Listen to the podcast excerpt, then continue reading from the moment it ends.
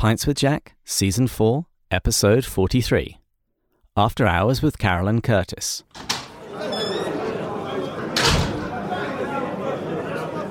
Welcome, everyone.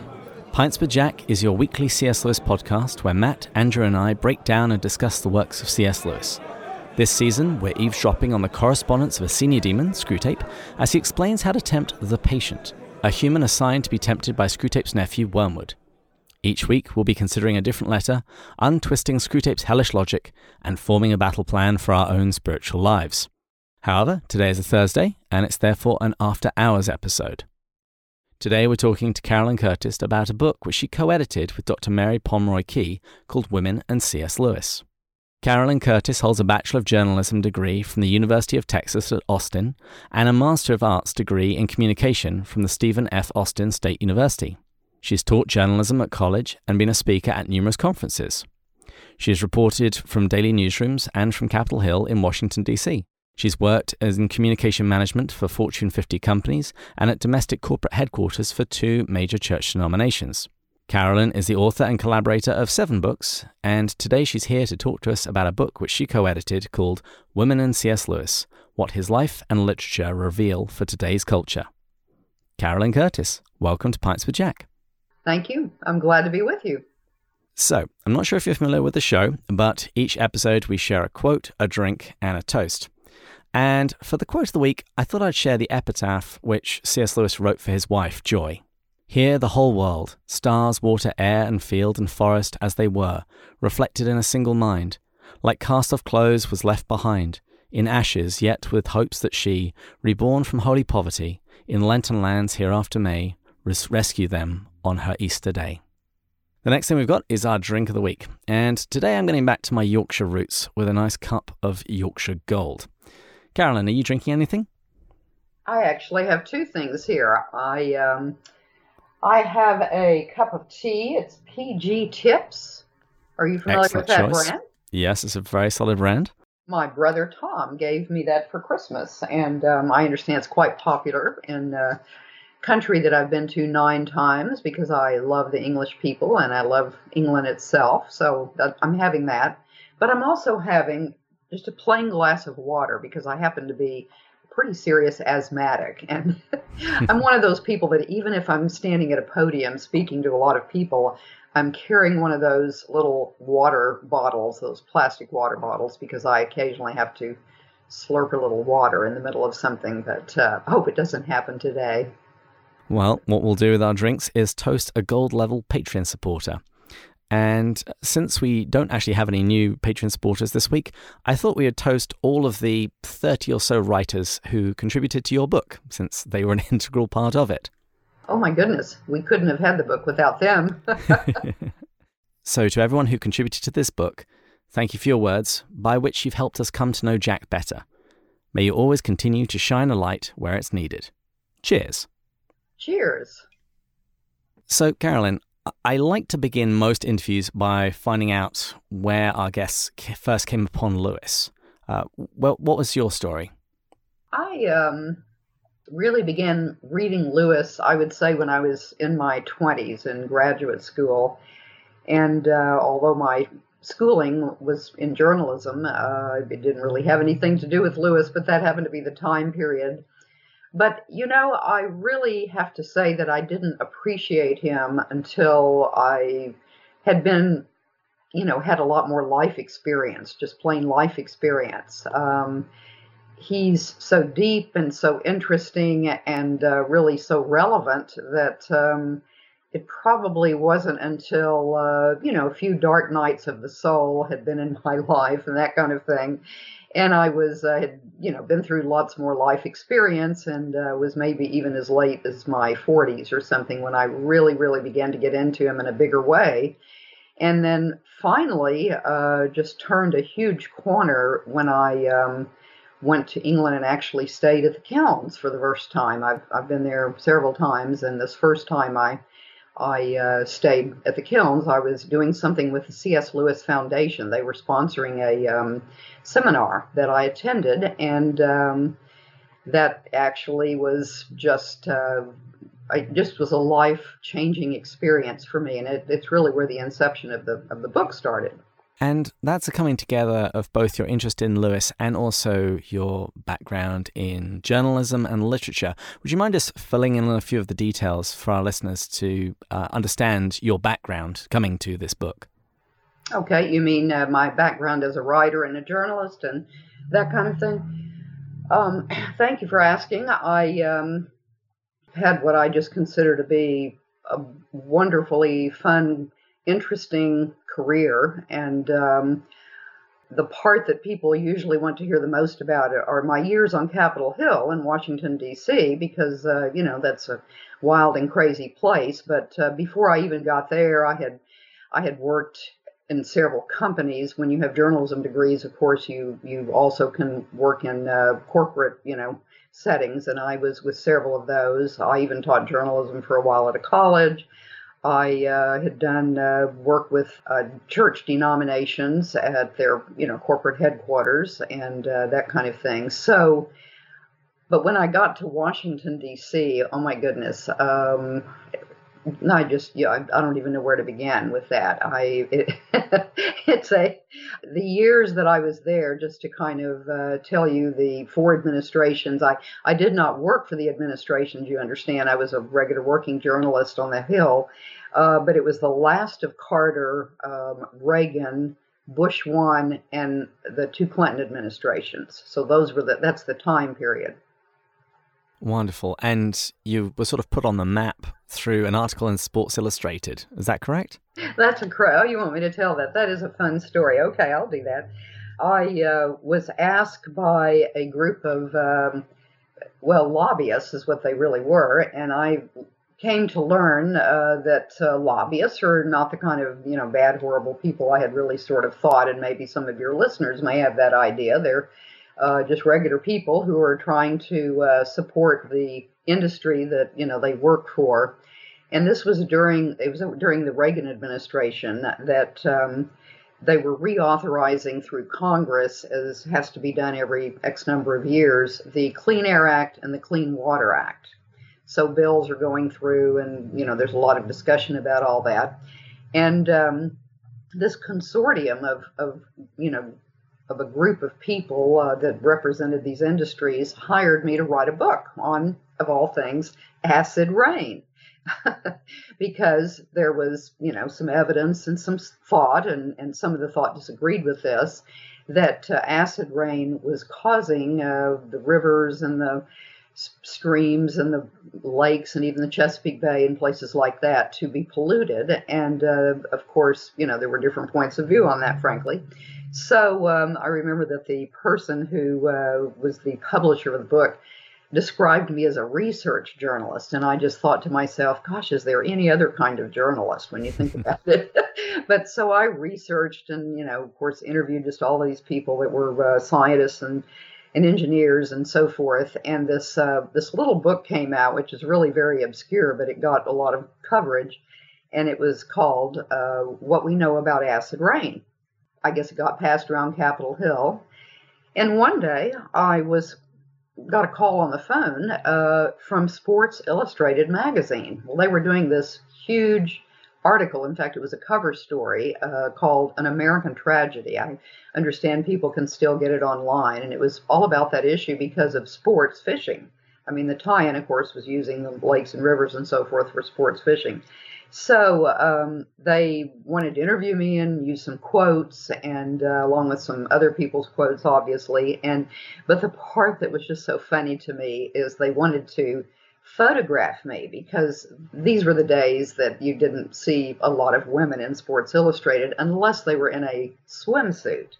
But I was in a dress for success business suit for women in my photo in Sports Illustrated. And then they had about a column and a half of quotes from me. And but that kind of put me on the map, you know, on the Hill, in terms of being someone that I could, you know, who could come up with different kinds of writing and so forth. I mean, you could you could have a conversation like that with someone over a cup of coffee, and, and just kind of right away they would think, okay, you're the one to write this or write that or cover this or cover that. And uh, it, it was just a fun, crazy event. And um, so that happened. I still have my copy of the issue. I wish I'd bought several. Well, let's talk about your most recent book, which is Women and C S. Lewis, What His Life and Literature Reveal for Today's Culture. Now, I first came across this book when I was at a Lewis conference in L A, and I actually met your co-editor, Doctor Mary Pomeroy Key, got her to sign uh, a copy of the book for my wife, then girlfriend, Marie. And uh, I was really happy to see that this book existed, and it was really lovely to see such a range of voices responding to this question about women and C S. Lewis. That was a while ago, but as listeners will know, I'm an avid audiobook listener, and so it was with great joy that just a few weeks ago I noticed Audible added an audio version of your book. Yes. How did that come about? Oh my goodness, I that was a complete surprise. I, I mean, first of all, just to explain a little bit about the publication of it, it's it's published in Oxford uh, at a publishing house with this fabulous name for anybody, you know, dealing with C S. Lewis, Lyon Hudson Publishing Company. In fact, it shares the building with O U P, you know, and, and that's a that's a real cool part of it. But uh, suddenly I was just on Christian Book dot com one day, uh, just literally a few months ago, and I discovered that it had become an audiobook. So I checked with my longtime literary agent to see if he knew anything about it. He had no idea, and evidently they had just decided to do that. So, of course, I was thrilled, and I ordered a copy, and um And in fact, I was just listening to it before we started to just kind of get my head around it. And um, it's it's just it's it's just one of those serendipitous things that I ran across, as I say, on Christian Book dot com one day and ordered. And it's it's very high quality. That's uh, beautifully done. Has the same cover that uh, is is actually a photograph that uh, we got from Doug Gresham that he took himself of his mother and stepfather. It blows my mind that somebody would put out an audiobook and not actually contact the author. Well, um, I listen, I I was delightfully surprised. You know, I did kind of, uh, you know, scratch my head about that a little bit, but that's okay. That's That's, I mean, the book has been, we knew the book was getting traction, as they say. Uh, it's, you know, there's been lots of invitations to speak on it. Uh, we get a lot of good feedback and so forth. So it wasn't a complete surprise because that's, you know, another medium. I mean, people like to listen to books in their car. Um, I have a Bose uh, that I listen to in, in my kitchen, for example, and I can, you know, pop in the little C Ds. And so it's it's a lovely idea. It was also very serendipitously timed because recently I've listened to several other podcasts that have been talking about Lewis and very freely and very liberally throwing out around words like problematic, sexist, and misogynist. Now, over the course of listening to some of these episodes, I would often notice that the people saying these things weren't actually that familiar with Lewis's life, generally unaware of his larger corpus, and also just didn't read his works particularly carefully, uh, instead preferring to import their own baggage into the text instead. But I was wondering what the genesis of this book was. Was it in response to hearing similar sorts of criticisms? Okay, that's an interesting story too, and it really has to do with that time I stayed at the Kilns that I mentioned. Um, I was just overhearing a couple of men who were attending the seminar just like I was, Uh, and they were kind of gossiping, you know, about Lewis. And I, I knew they loved Lewis because, you know, they had come come there just like I had. And uh, and I'd been uh, meeting them, you know, during the course of the seminar. But they were just standing there saying, have you heard that? Have you heard that? And, you know, they were just so, you know, a journalist has a thing called a nose for news. And that is actually a thing, let me assure you, it is a thing. And uh, I sort of butted into their conversation and I said, what are you talking about? Because I immediately thought of probably the same thing many of your listeners, you know, think of, which is, uh, of course, that he married Joy, who is just brilliant off the charts, just exactly the kind of woman that a guy who's a sexist would run from. And I thought about, you know, examples like Lucy, the little girl uh, of four children he could, you know, he could pick to be the one to recognize who Aslan was. Uh, he picks the one of the girls, uh, and just on and on and on and on. I could just think immediately. And I, th- I just realized that this was something that needed to be followed up on, because I had seen so much in my journalism work. I had been just noticing over, you know, a long period of time that the world was becoming so much more secular. And one of the cleverest tricks in promoting that kind of secular, you know, uh, not, uh, anti-Christian culture is to target a guy like C S. Lewis, who is just so well known for that. I mean, even though you see the names of his books on, you know, the the uh, list of the bestsellers in Britain and in and in America, of course, uh, you still realize that some of those people are probably snickering and thinking that, you know, if if they believe those rumors. And I just I couldn't sit still without investigating this, and um, I, you know, so I did sort of investigative reporting, I guess you would say. But I, do you mind if I go on and explain how I decided to do it in a little different way than okay? I I'd no, like to be totally able to do this, because this is a little different. Um, instead of the kind of book where a journalist would um, say, uh, David Bates, so what do you think about C S. Lewis's attitudes toward girls and women, you know, and you give me sentence after sentence after sentence, and I quote you in uh, paragraph after paragraph, hopefully, uh, through a book. But the book is written in my voice, if you see what I'm saying. I'm I'm seen as as the, the writer of it. I didn't want to do that. I I just, I mean, I've done that in other books, of course, but um, I wanted this to be something. I wanted it to, to do several things. I wanted it to, to uh, kind of allow newer Lewis people who may have heard something like that and, and been, you know, turned off by it, of course, which I would think they should be if they really believed it. I wanted them to learn the scholars, learn the people who were really a, a authorities on Lewis, and I wanted to find out who they were. And uh, so I... This was an idea that I just saw as, as working much better for a structure of the book, was to have the people write individual chapters. Now, I would put together, uh, cha- you know, chapter uh, groupings under uh, categories so that there would be uh, sections uh, so that the people could um, just go off and explain what it was that they Uh, knew about this that would refute this. Of course, I had to find people that agreed with it, and, and uh, just about everyone that is a scholar, a real true scholar on Lewis, agreed that he was absolutely not a sexist, that he uh, he took the Lord's point of view on, uh, you know, on women. He, I mean, he was a product of his time, of course. There's, there's that, but uh, he still saw women as fellow servants in the kingdom, just like he was, and he, he really, uh, he was just very enlightened.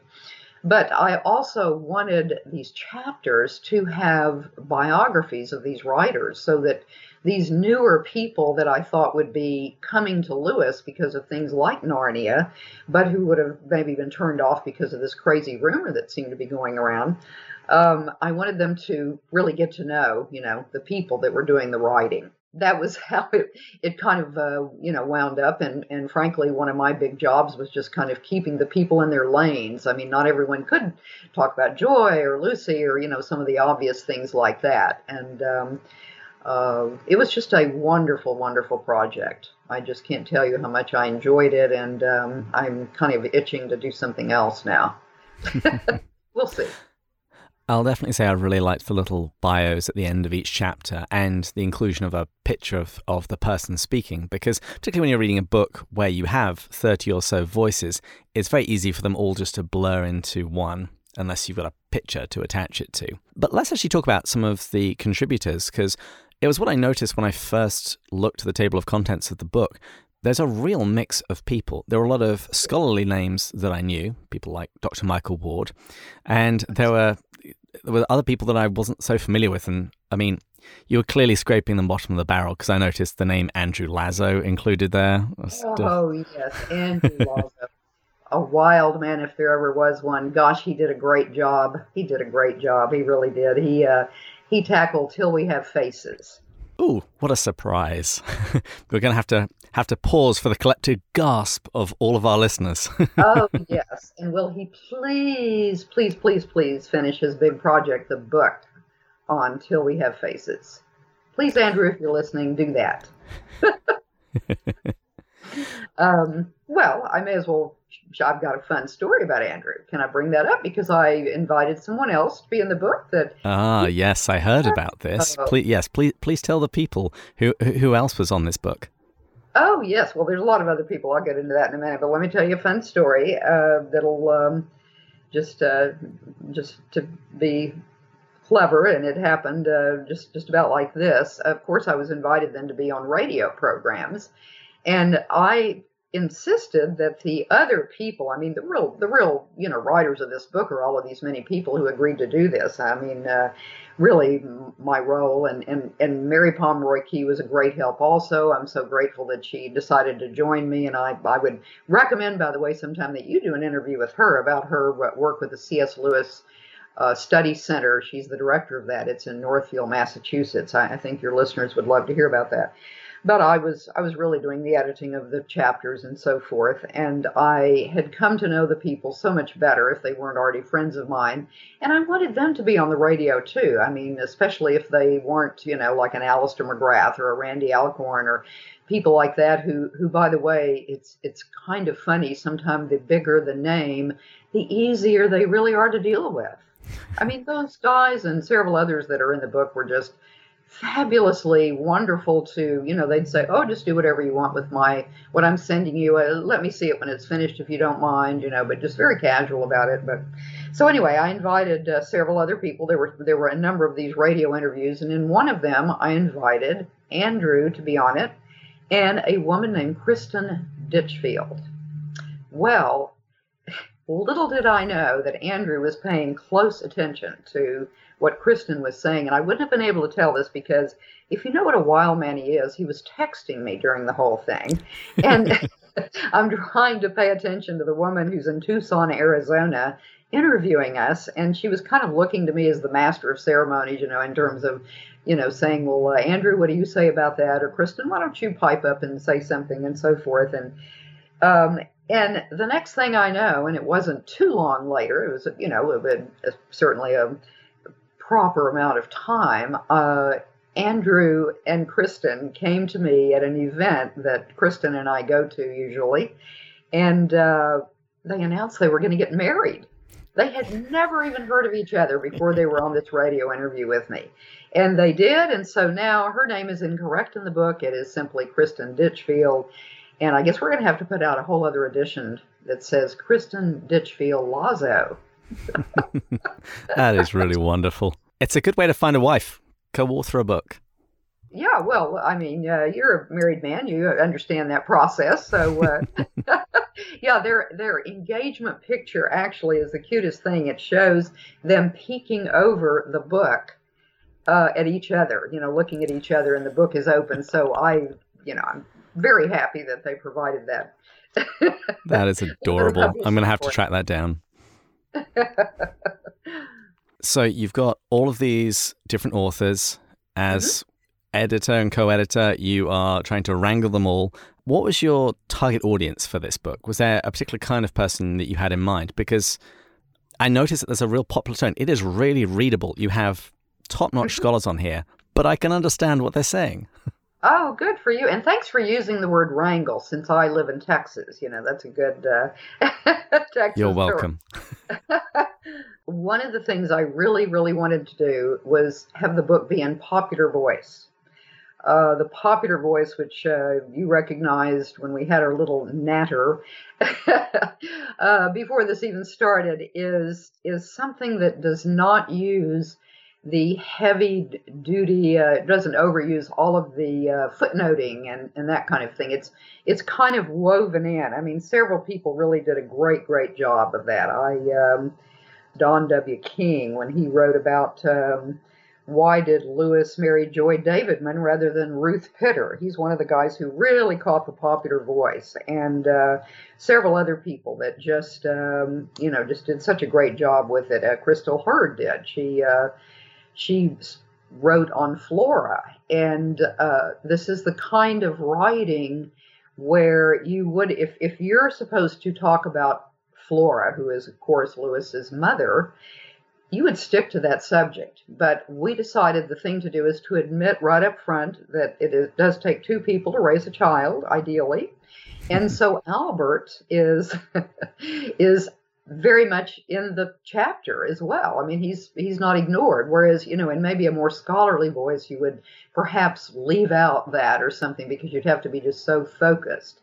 And like so many of the people who were in this book, they they admitted to me they really loved, you know, writing in the popular voice instead of the scholarly voice, because it just was fun to them. I, I can't tell you how many emails I got back from people saying, wow, I'm really glad you turned me loose in this voice, you know. And um, but the real reason for that is I wanted this to be accessible to these people who are just plain fans of C S. Lewis. Um, I mean, he has been dead for quite a few years now, and it's possible that his popularity could wane. And now this explaining about him as a non-sexist, non-misogynist does not really have to do specifically with the women's movement, and it certainly didn't have anything to do with like the Me Too movement or some of those things that have been around recently, because nobody was accusing him of, you know, any of that kind of behavior. But I realized that when people open books that are just plain fans and they see tons of, you know, footnoting and just just that kind of thing where the writer is not really owning their own opinion. I mean, they just feel like they always have to say, according to so-and-so, you know, I was influenced to think this and that and the other. So it, that's that was really one of my goals, was to get at those just regular readers who might have turned away from C S. Lewis and missed, you know, the, the joy, let's say, of all that he's written. So at this point, it might be an idea to talk through the book a little bit. When people open it up, they'll see it's divided into a number of sections, as you mentioned. Uh, five sections talking about Lewis the man, the fiction author, the poet, the influencer, and the mentor. Uh, what do you cover in each of these sections? And if you could maybe give us uh, a few tidbits and a few teasers of what listeners will discover when they open your book.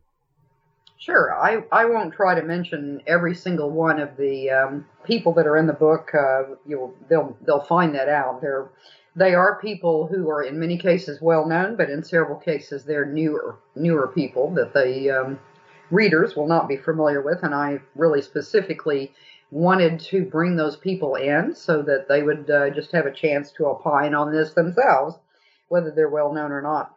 But, uh, for example, Crystal Hurd talks about his mother, Flora, who, as people know, uh, was a very brilliant woman, a graduate of Belfast University and the study of math and logics. And, uh, you know, I mean, a woman who studied something like mathematics is uh, not exactly someone who's going to raise a son who would turn out to be a sexist. So uh, there's a good data point right there for our premise. Although she did also manage to produce a son that wasn't very good at mathematics. Well, that's good, yeah. So, golly, he barely got into Oxford, you know. He, uh, that That's absolutely the truth. But she, uh, Crystal Hurd, did um, address also Albert. We decided that we ought to take the point of view, which, which is a natural point of view, I think, that it certainly is uh, in an ideal world, uh, two parents who raise a child, and Albert, um, you know, certainly had a great influence, too. So let me just uh, dip through a few of these. It was Lyle Dorset who did the uh, the actual chapter on joy.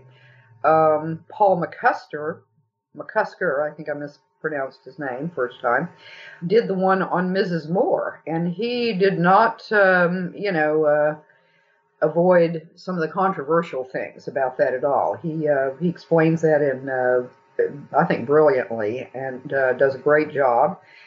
Don W. King does one on, uh, he calls it Fire and Ice. Why did Lewis marry Joy Davidman rather than Ruth Pitter? Ruth Pitter, of course, was a great poet. He was very influenced. Lewis was very influenced by her. She was kind of his mentor. Both of the Downings are in the book, and uh, Crystal Downing did the first one that is on Dorothy L. Sayers, one of Lewis's uh, best friends, and then a, a little bit lesser known, uh, what I like to call a newer voice, Casey Massenti, did one later in the book, also on uh, Dorothy L. Sayers. Uh, we we mixed in several people that are slightly lesser known people. I mean, you know, just uh, uh, maybe haven't published a book yet, but are, are very opinionated and uh, well respected on their on their knowledge. Uh, Alistair McGrath, oh my goodness, he showed up in spades, and if you know that expression, um, he uh, did the one on the Inklings and Lewis's blindness to gender. He was absolutely a delight to deal with, and um, he just uh, really explained why the Inklings, uh, you know, did not have women, and and yet how Lewis was known to be blind to gender. I'll just, I, I really encourage people to read that one. Uh, Colin Duryea, I have to tell you, he gets the award for the best chapter title. His C S. Huh? You want to hear it? It's yes. C S. Lewis and the Friends Who Apparently Couldn't Really Have Been His Friends, but Actually Were. And he um, he just listed all of these women who, uh, you know, who were in some way influential to Lewis, but were just friends that uh, in some cases they're kind of well-known people, and in other cases they're not. And he does, uh, you know, several paragraphs on each one. In the uh, second section, of course, we have Devin Brown, who uh, talks about the Chronicles of Narnia. He's very uh, well known as an, uh, you know, an authority on Narnia, but he actually names the names of these people who said that Lewis could have been a sexist, including J K Rowling, who, uh, you know, is the person who came up with the Great Wizard, and, and always gives Lewis uh, a lot of credit for influencing her. And I couldn't imagine that she, among, you know, the others, would have done that. But anyway, she did. So um, Stephen Elmore, who is the uh, president of the C S. Lewis Foundation now, is uh, the one who did The Abolition of Woman, is the name of his. Clever. Isn't that good? Yes. Gender and Hierarchy in uh, Lewis's Space Trilogy. Uh, Doctor Joy Jordan Lake does a good one, um, where she uh, talks about the Great Divorce. Uh, David C. Downing, The Pilgrim's Paradox, where he talks about pilgrims re- regress. Uh, we have Andrew Lazo on Till We Have Faces, The Four Loves, and some other works he brings in. And then we have three poets in a section on poetry. A man named Brad Davis, uh, another slightly newer voice, a woman named Kelly Belmonte, and a man that everyone who knows C S. Lewis uh, knows and loves, uh, Reverend Doctor Malcolm Guite of Cambridge University. In section four, we call that Lewis the Influencer, How His Life and Literature Impact the twenty-first Century Discussion About Women.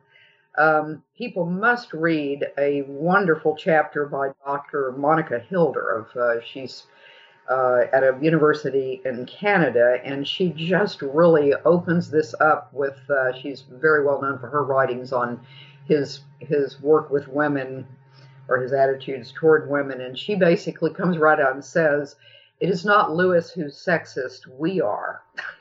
Love that. And um, Doctor Um, Mary Poplin and Brett McCracken, and um, Reverend Doctor Jeanette Sears, who was the uh, First uh, woman, I believe, uh, ordained as a priest in England, and she talks about, for example, uh, well, she she respectfully disagrees on Lewis's uh, famous essay on women as priests. So there's lots of points of view over here, and uh, and in fact, here's an opposing point of view to that one. Kathy Keller, who is also known as Missus Tim Keller, I, I hate to ever introduce a woman by her husband's name, but in this case, I think I'll go ahead and do so. And I think Kathy would agree with that. Another delightful person to deal with. You um, could maybe introduce her as C S. Lewis's pen friend, Kathy Keller. Yes, yes. She was a pen pal to Lewis. She was one of the children who, who uh, would write to Lewis. And he would, of course, as you know, famously, he would always just write back to everyone. Everyone got a letter in return. And um, so she uh, she has some very interesting opinions about women's roles in the church. And she not only tells about her being a pen pal, but that. And here again, we do not shy away from the subject of sex. Um, uh, Doctor Holly Ordway writes on that. And so does Doctor Michael Ward of Oxford. I believe he's at Trinity, isn't he? Isn't that right?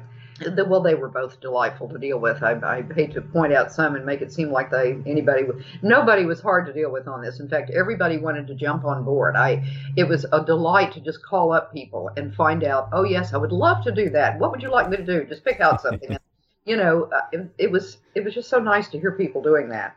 This is good to know, because we've had a lot of these people on the show, and the people we haven't had on the show, I'm planning to have them on the show. So it's good to know that they're very amenable.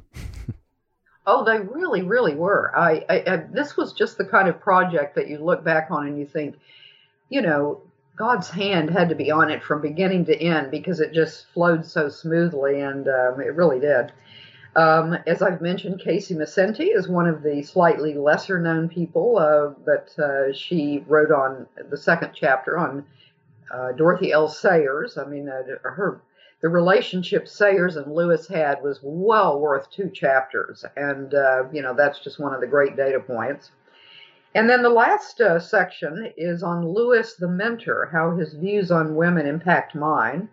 Randy Alcorn uh, did, you know, he, he speaks out a lot for women. And so he did a whole chapter on that. John Stonestreet wrote on The Weight of Glory, and uh, Kristen Ditchfield, who has written many, many, many books, uh, a lot of them on Narnia and other Lewis-related issues. And she, well, now I should say her name properly, Kristen Ditchfield Lazo. And so she wrote this chapter, More Than a Fairy Princess, What Narnia Teaches About Being Strong, Courageous Women. And then I, I, both Mary and I did uh, beginning chapters, and I did a concluding chapter, and I did uh, include a few other people in that. Let me just go ahead and honor them with their names as well. There are people whose contributions are included in this, but, um, uh, you know, they've spoken out a lot on the subject, or they've written books on the subject. Doctor Carol M. Swain, Randy Singer, Lancia E. Smith, David Holland, of your country, by the way, and Lisa Ledry Aguilar.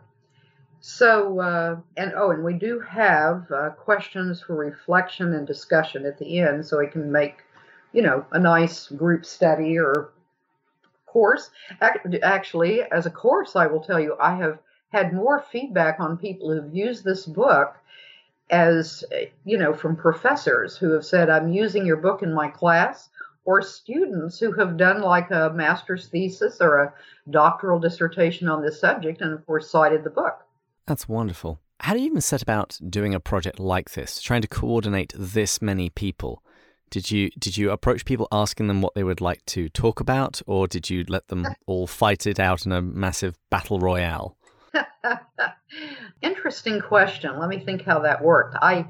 I did have to, uh, as I say, kind of keep them in their lanes, because sometimes people would agree, yes, I'll write on that subject, but they would sort of ease over into some of the other subjects a little bit. And, um, I mean, everyone was very cooperative. I, I must tell you, that was another thing. I, I, I, at one point when I realized what I had taken on and, and you know, this, I, I imagined just losing friends with these people, if I, if I can say, you know, the people like they they either were already people I knew uh, from conferences I'd been to or something like that, or they were new friends or whatever. But no, everyone actually was very amenable. I mean, they they caught the vision that this needed to work together, and um, but I I did have to uh, do some negotiating, and that that's fine. It's part of the fun. So to sort of wrap things up, how would you summarize it? If someone comes to you and says, I've heard these things about C S. Lewis, that he was a sexist and misogynistic uh, kind of guy, how would you respond in two minutes? Oh, my goodness, in two minutes? Oh, I hate time time frames like that. He was, you know, a man of great faith. And so naturally, his point of view is the Lord's point of view. Um, he he definitely was a product of his time. I mean, there's no getting around the fact that he, he uh, you know, grew up in the time that he did, uh, the Edwardian era and so forth. But um, he really, uh, he really had a genuine friendship with many women. And, uh, and in his literature, when you examine it, as we did in this book, you see that he treated women and girls as, you know, equals, and uh, especially as servants in the kingdom, just like himself. Wonderful. Carolyn, thank you for coming on the show today and talking to us about this project. Uh, for those who would like to find out more about you and maybe pick up a copy of the book or the audiobook, uh, where should they go? It's available on Amazon. Uh, as I say, I've uh, I, that's where I found the audiobook, was on Christian Book dot com, not on Amazon actually, but it is on, on both of those. And uh, Barnes and Noble, you know, all of those kinds of um, publishing outlets. Um, if they want to read more about maybe the um, background of the my journey toward the long and winding road, you know, I'm that generation. I had to say that. So uh, I uh, would suggest maybe they go on my website and they can look at About Carolyn, or another one called The Story. That's another tab which really does give that background. Oh, and a very cool thing I've got on that tab is a wonderful photo of what's called the new building. That is, um, you know, where Lewis taught at um, at Oxford, at Magdalen College. And, of course, that's, you know, holy ground for Lewisians like yourself and myself and all your wonderful listeners. And it's new only in terms of Oxford. It is still yes. very old. Relative, isn't it? Absolutely. And that website was carolyn curtis dot net. We'd like to thank all of our top-tier supporters, Jake, Stephen, Matt, Jeff, Chris, John, James, Kate, and Rowdy. Also, if you have a woman in your life who loves scotch, why not purchase her a laser-etched Pints with Jack glass? I think she would really appreciate it. And I'd encourage everyone to share this episode on social media, particularly wherever you hear folks opining about C S. Lewis and women. And please join us next time, when we'll be going further up. And further in. Cheers. Cheers.